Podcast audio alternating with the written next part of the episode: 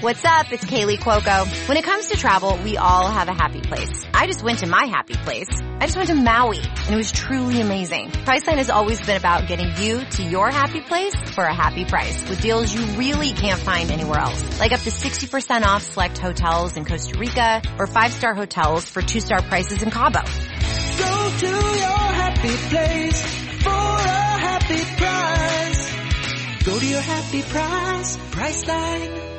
This podcast episode is brought to you by Coors Light. These days, everything is go, go, go. It's nonstop hustle all the time. Work, friends, family expect you to be on 24-7. Well, sometimes you just need to reach for a Coors Light because it's made to chill. Coors Light is cold lagered, cold filtered, and cold packaged. It's as crisp and refreshing as the Colorado Rockies. It is literally made to chill. Coors Light is the one I choose when I need to unwind. So when you want to hit reset, reach for the beer that's made to chill. Get Coors Light in the new look delivered straight to your door with Drizly or Instacart. Celebrate responsibly.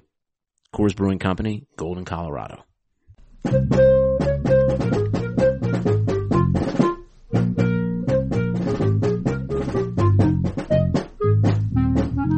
Welcome back to the Final Four is not on the schedule. He is Rod. I am Cameron. Uh, and we are back to preview the second meeting with Purdue um, today. But Rod, a little bit of disappointing news, I guess, to start off with on um, uh, Boakye. What have you heard about about him?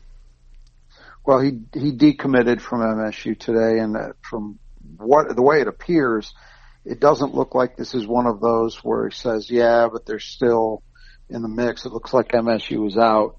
Um, he listed a lot of major programs. Duke and Kentucky were there. I can't recall who else. Oklahoma State was another one. Um, and his his stated reason was that with the kind of season Michigan State's having, it looks to him like they're not going to be losing anybody, and so he wants to go somewhere he has a chance to play major minutes right away. Now, there's a few ways of looking at that.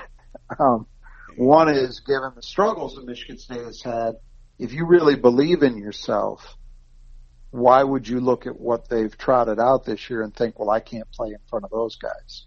Mm-hmm. You know, I mean, that's, that, that's really questionable in a sense. On the other hand, it is a lot of bodies. There, there's no two ways about it. I mean, Michigan State has a ton of post players. Um, I think that, you know, I got to be honest. I wasn't convinced that he would come in and be a starter immediately anyway. Um, I haven't seen him live.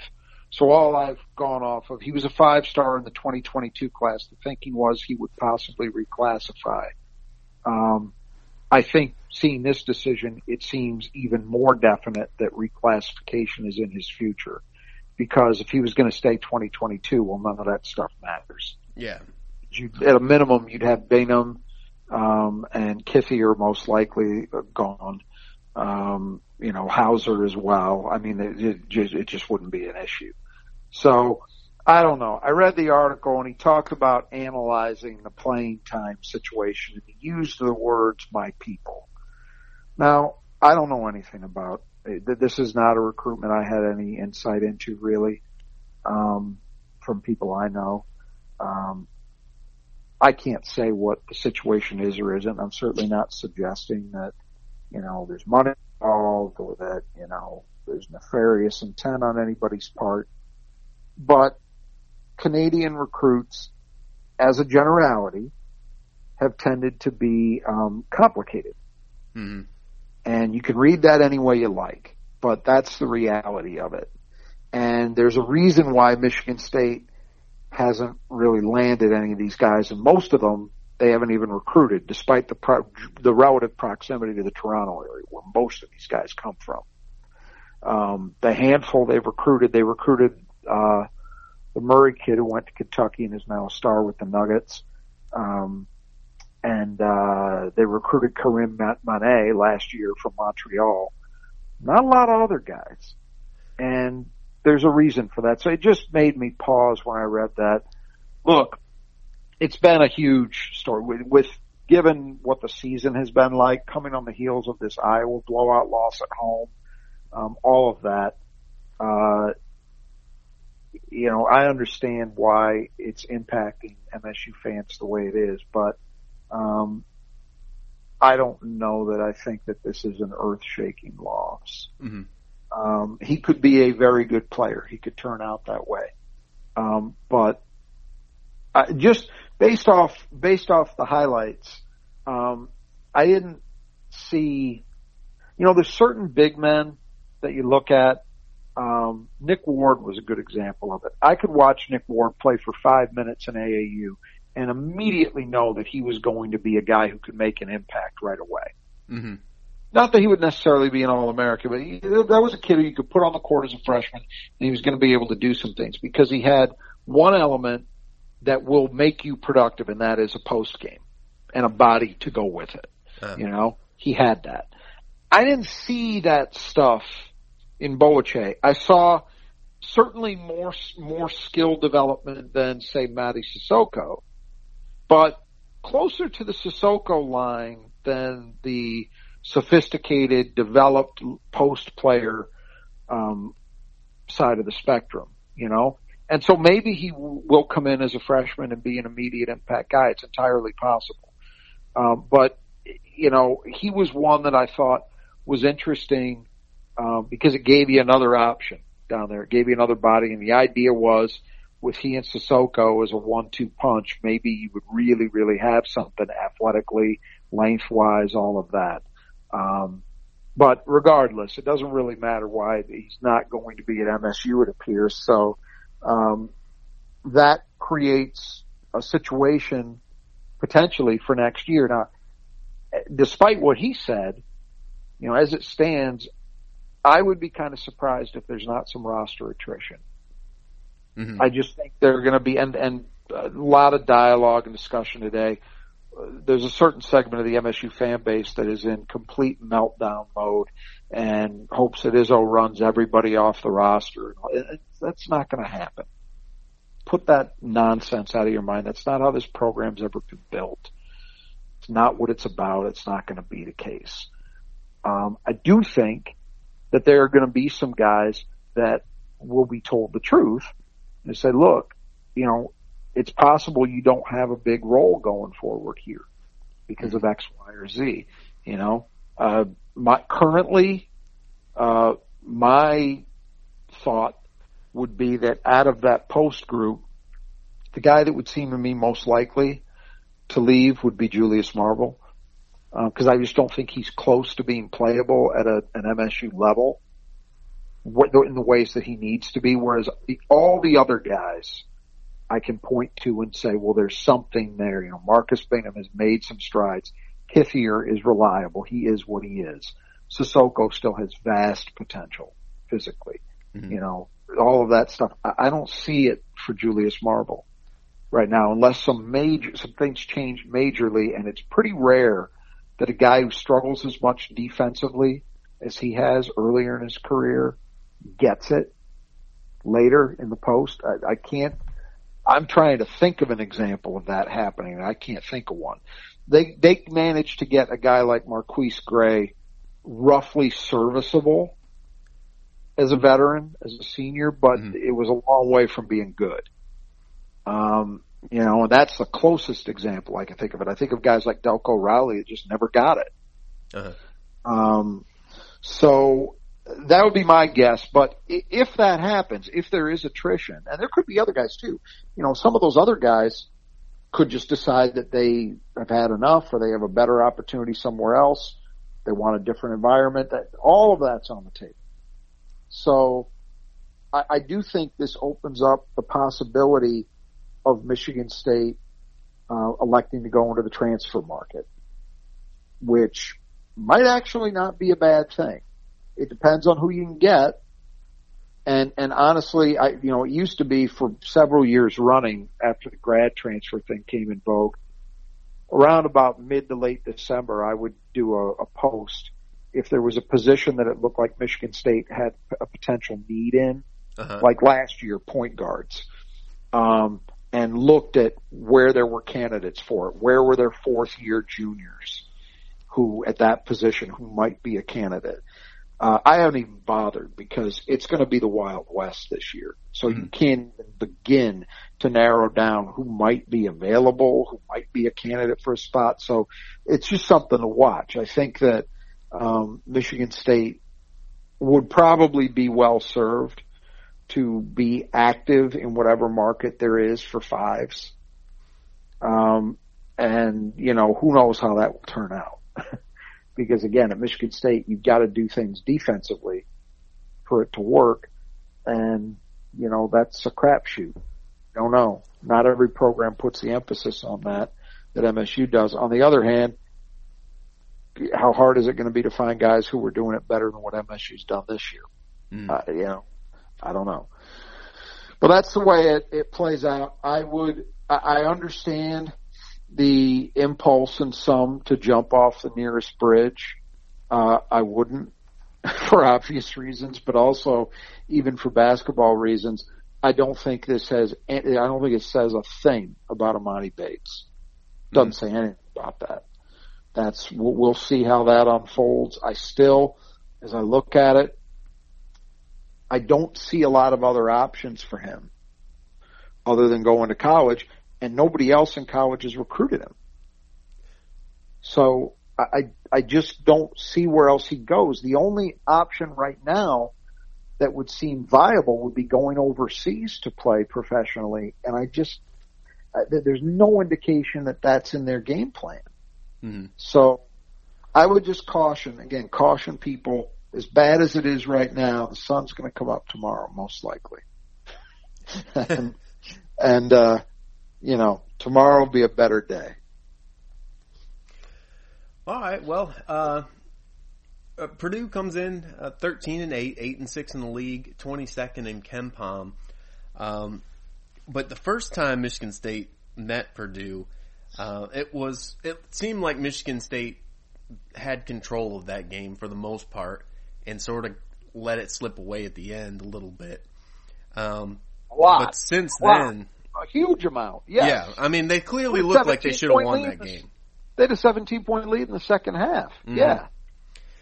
And since then, then they went on a three game win streak. They beat Indiana, they beat Penn State, they beat Ohio State at Ohio State, uh, and then they get a loss to Michigan. They beat Minnesota. They lose by one to Maryland, beat Northwestern, and then lose to Minnesota. So that's where they're at now. Um, how do you look at Purdue uh, since since then? Vastly improved. Coming into that first MSU game, they were tied with Michigan State at two and three in the league. And I, I think the KenPom numbers were separated by one, something like that. It- They were teams with roughly similar profiles. Uh, since that time, in most ways, Purdue has gotten a lot better. Mhm.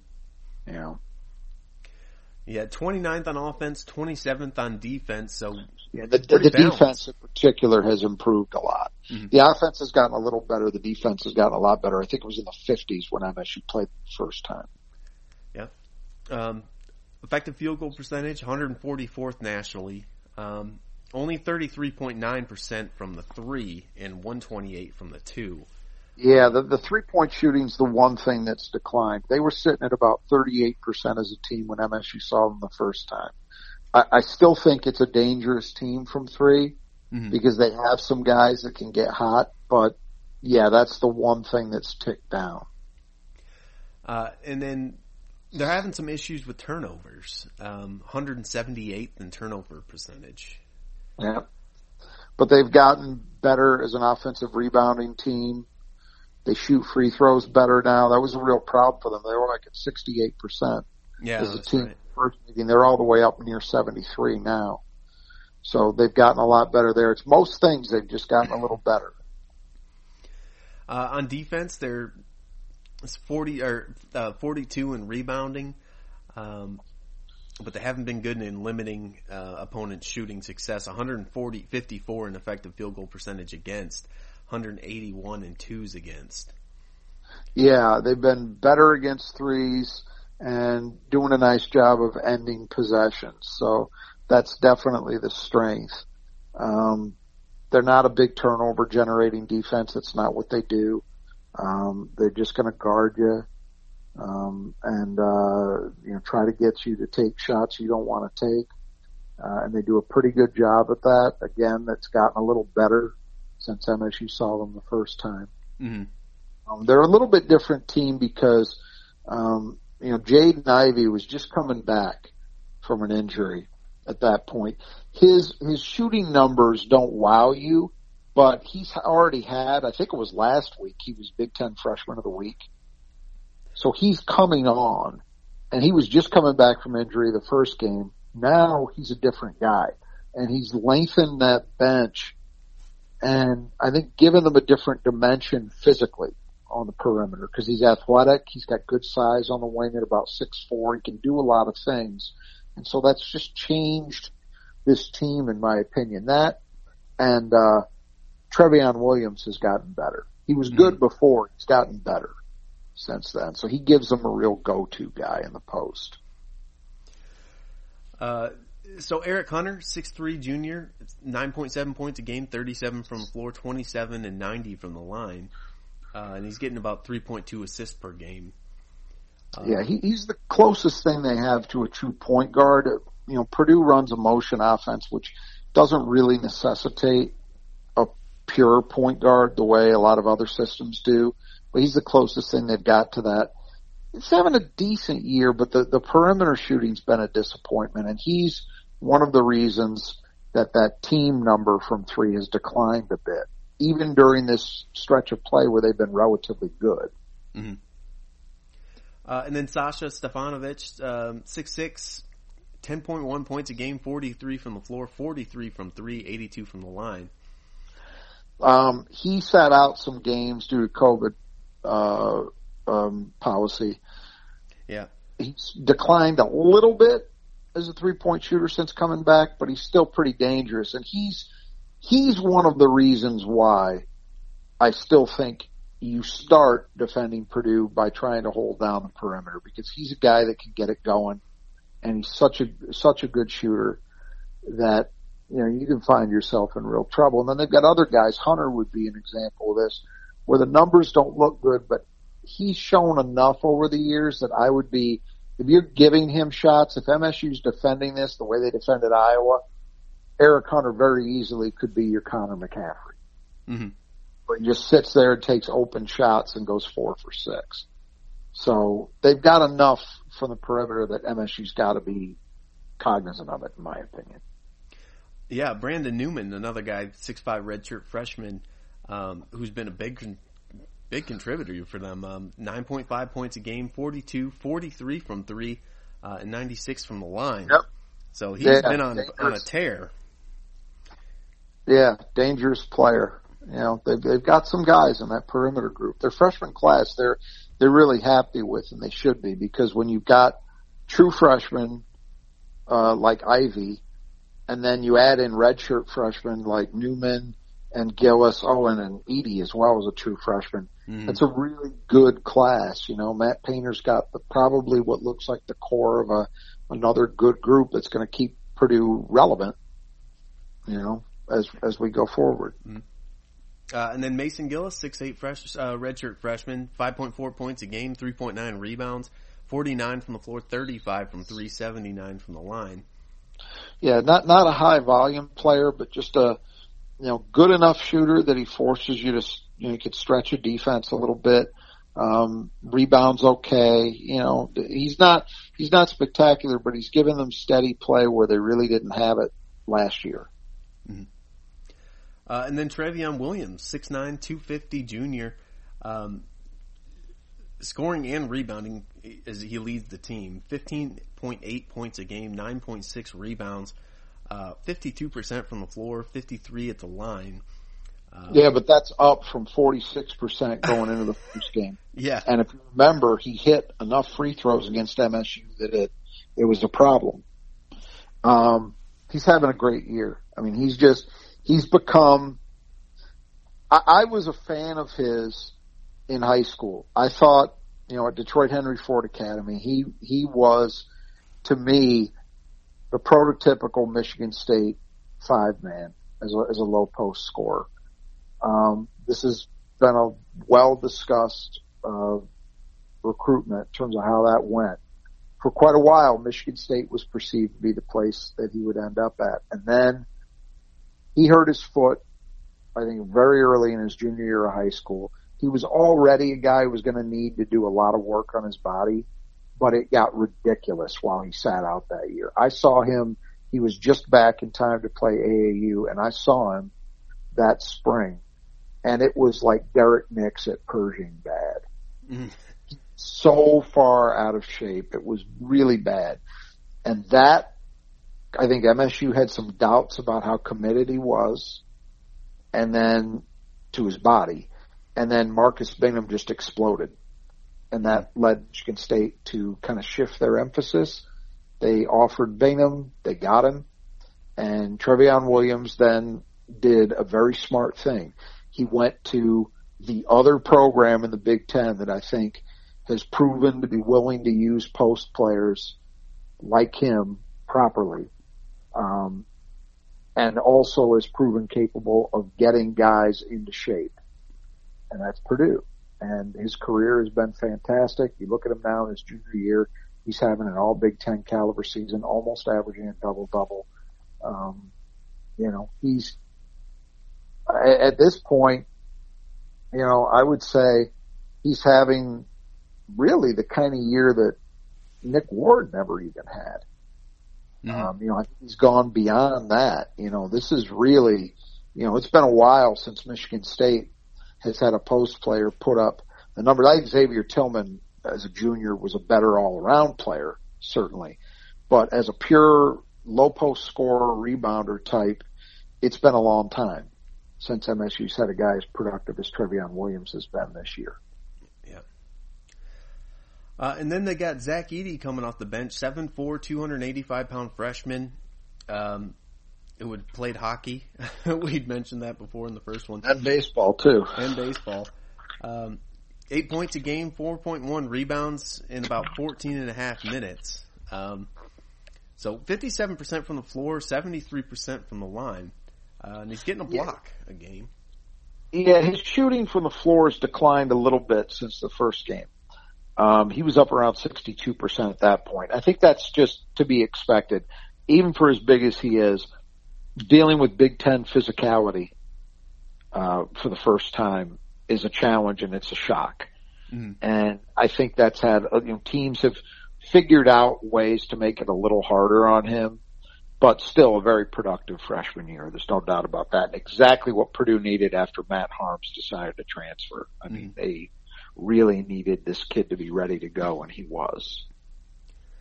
Uh, and then Isaiah Thompson, six one sophomore, 4.5 points a game, 44 from the floor, 43 from three, 76 uh, from the line. Yeah, not a high volume shooter, but a capable shooter.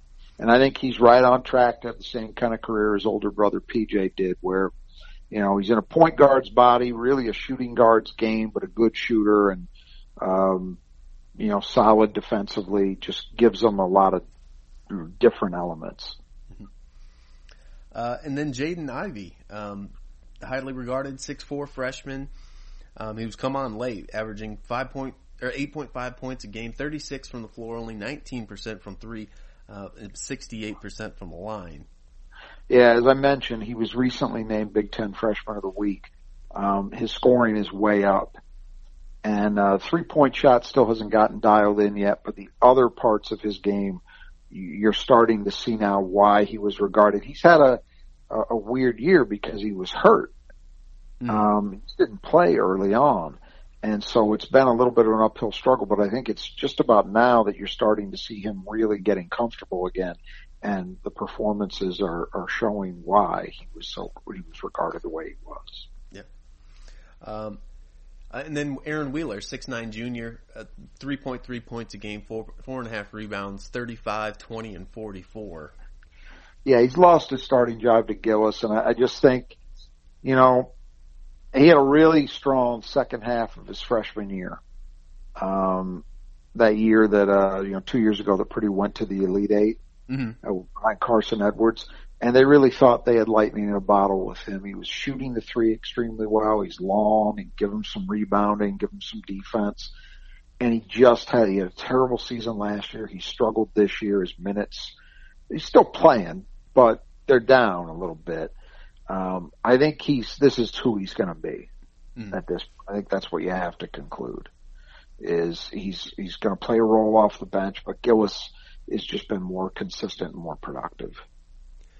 Uh, and then Ethan Morton, six five freshman wing, um, getting about 10 minutes a game, but just under a point per game, 25% overall and 29% from three. Yeah, a, a guy who came in as a rep as more of a playmaker than a pure shooter, and he's kind of lived up to that. Um, you know, not playing a huge role, but getting spot minutes here and there. More of a guy for the future, I think. Uh, and then, Rod, if we look at the keys, um, perimeter defense, uh, Purdue has a lot of guys that can shoot, you know, right around 43%. Um, is, that Yeah. what you're looking to try to contain? Yeah, it's it's what I'm saying. You know, their overall three point shooting is not great, but in part that's because of guys who have been volume shooters. You know, like Hunter's having a rough year, right? Mhm. Wheeler's having a rough year. Ivey's having a rough year. So those guys are holding that percentage down, but they still have players, Stefanovic, Thompson. They still have guys uh, that can bust you, and I I just think you know, I know that Trevion Williams went wild in the second half of that first game, and so people were screaming about why MSU didn't do anything differently. Well, part of the reason for that is I think you saw what can happen in that Iowa game. And I certainly hope that we do not see Michigan State tilt its defense to where they're doubling Trevion Williams consistently. You want to flash a quick a quick show of a double and then get out of it, okay, that's one thing. Just keep in mind, Garza's a better player, but Trevion Williams is a much better passer than Garza. If you double Trevion Williams, he will find people. Mhm. There's no doubt. And and that then means you're left hoping that guys miss open shots. That's not exactly a great position to be in as a defense. So I I still think, despite the fact that Purdue's overall three point effectiveness is not where it was coming into the first game, I still think that's where you have to start. You have to try to limit what they do from three and work from there as opposed to concentrating on the interior and just kind of praying that they miss threes. Uh, and then rebounding. Yeah, They re- out rebounded Michigan State did in this first one, but not by a ton. No, but Purdue's gotten a little better than they were at that point, Mhm. defensively especially. Well, offensively too. They've gotten they've gotten better at both ends. Um, it's not an elite Purdue rebounding team. They've had some great ones in recent years. This is this is not that, but Michigan State uh, needs to be able to compete on the glass. Yeah, they did get 16 offensive rebounds. Purdue did in that first one. Yeah, yeah, it was part of the equation Mhm. down the stretch. Uh, and then transition. Yeah, it's it's tough. It's tough in the Big Ten, You know, even in a game like Iowa, where you figure both teams want to play fast. Michigan State just didn't get very much, but and Purdue balances the floor well. They're generally pretty disciplined, but somehow Michigan State's got to find a way to get more easy baskets. They just have to. Uh, and then turnovers. Last Yeah, one it was tied. And, and it's the one it's the one area of Purdue's offense that is not good. It's much worse statistically than Michigan State even in this area. So it's an area that Michigan State may actually have an advantage and it would be nice to see it show up. What you can't have happen if you're MSU is just have one of those 20 turnover days because then it's over. Then you got no shot. Um, you got to hope that Purdue is having trouble and that you're having a day where you manage to take care of the ball. Uh, and then at the rim, which we've been talking about I- quite a bit lately. Keep saying the same thing over and over and over, but it's true. We did not see it very much against Iowa, and I think they MSU paid for it. Um, I think it was part of several factors, but it was definitely in there. as to the reasons why they struggled in that game. Um, Purdue is not, they are not a great rim protecting team. Edey's the one guy who, you know, he averages a one shot block a game. It's not like he's Dikembe Mutombo.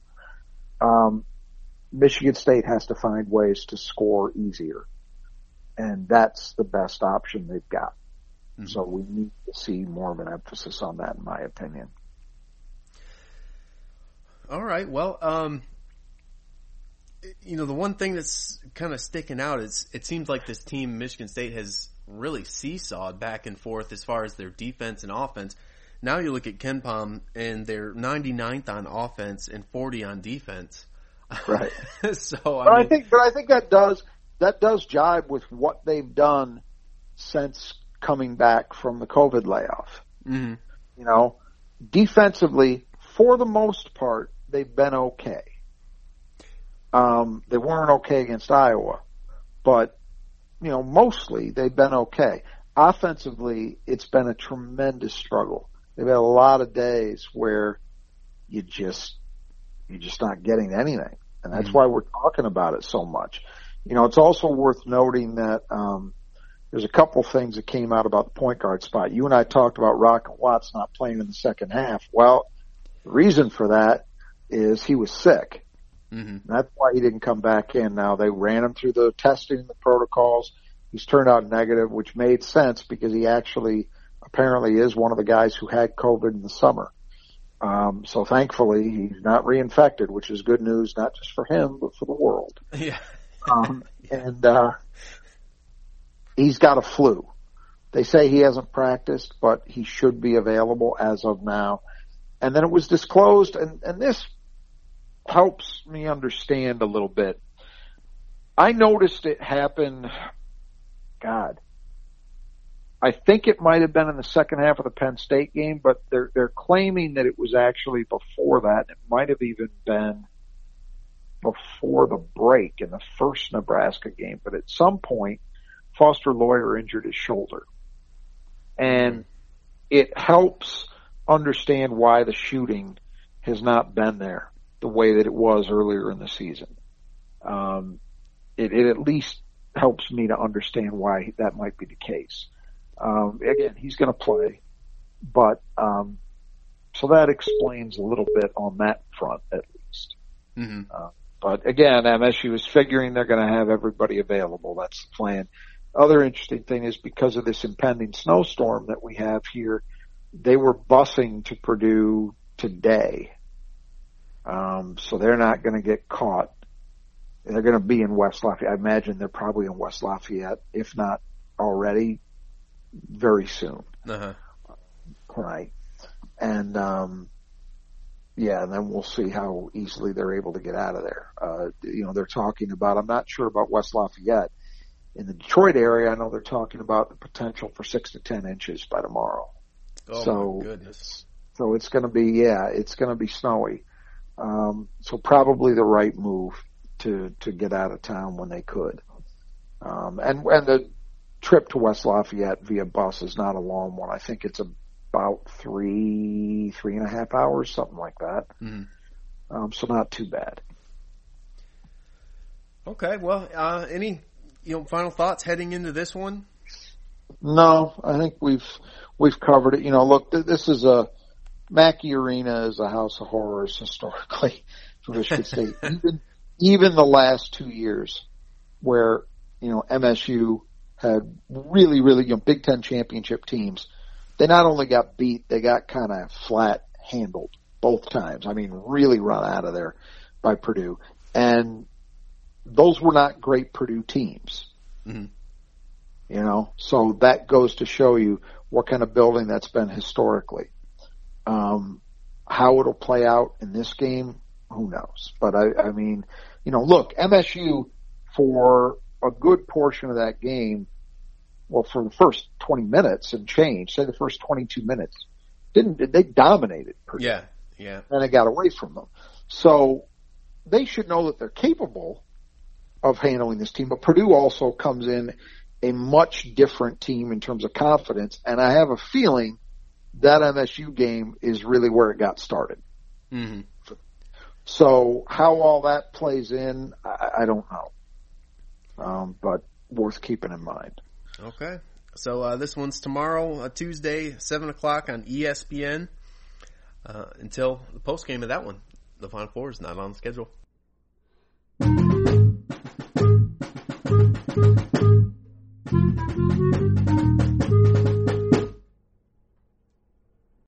At Grainger, we're for the ones who pay attention to every little detail. The ones who fuss, tinker, and sweat the small stuff.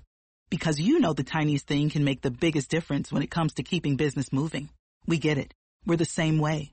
Offering access to product experts to help you quickly and easily find what you need. So whatever your industry, you know you're always getting professional grade products. Call, clickgranger.com, or just stop by. Grainger, for the ones who get it done.